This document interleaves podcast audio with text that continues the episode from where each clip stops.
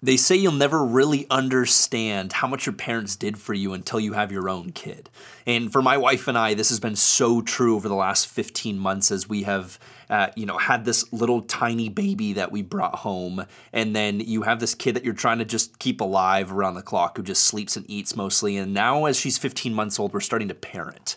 And, and it feels like the very early stages of introducing the word no and telling her what she can get into and what she can't get into, and, and figuring out obedience and reading these parenting books. And I look back at my parents and Paige's parents and go, wow, you you did all of this for me. And when I was, you know, a kid, zero to five, I have little to no memories, and then a few memories scattered in when you're, you know, six, seven, eight, and then really that's where you. I, I feel like for me personally, I start remembering my childhood, and I I look back on that and think if I would have known my parents? Like, if I could understand what they were trying to accomplish, how much would that have changed the way that I lived my life with them, the, my, my relationship with them, my, my obedience, even if I would have known their heart for me? Because I look at that now and it seems so obvious to me. I look at little Piper and I'm like, if you would just know that my desire for you is that you don't get hurt, then you wouldn't want to do half the things that you're doing, or you wouldn't come running towards the oven as I'm opening it and I tell you no, and then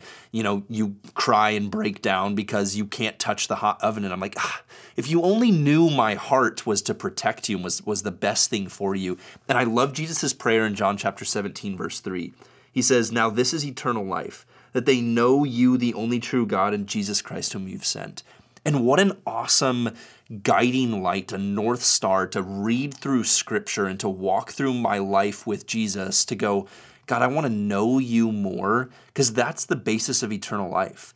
That if I'm not just a body, I'm a soul, and that will go into eternity, and I can experience that eternal life now. What if my number one goal was to just know you, God? Because I'm confident that the more that I know and experience the God of the Bible, the more I will understand why he calls me to live the way that I do, why he asks me to do the things that he's asking me to do with with my finances, with my my my sexuality, with uh, the, the way that I uh, approach enemies and strangers and, and the people out in, in the, the public sphere of just going, man, the more that I know God, as I read through his word and understand what he's asking of me, it'll be a no brainer right? The, the things that God asked me to stay away from, what if they weren't just because God is going, this is the way that I want you to do life? What if it was, I am a loving, all knowing God that has, I created the human machine, right? I love the way he even precedents the Ten Commandments in the Old Testament, saying, I am the Lord your God who brought you out of Egypt, out of slavery.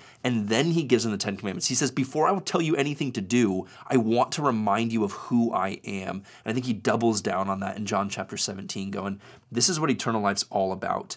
Right? This makes Christianity different than any other religion in the world because it's not a list of do's and don'ts, and it's not a tipping of the scales of morality. He goes, Know me. Know Jesus Christ, whom I've sent, and the rest will flow from that knowledge as you understand my character. What a cool way, what a cool lens to look through today as I approach my walk with Jesus. Thanks, Dosers. We'll see you tomorrow.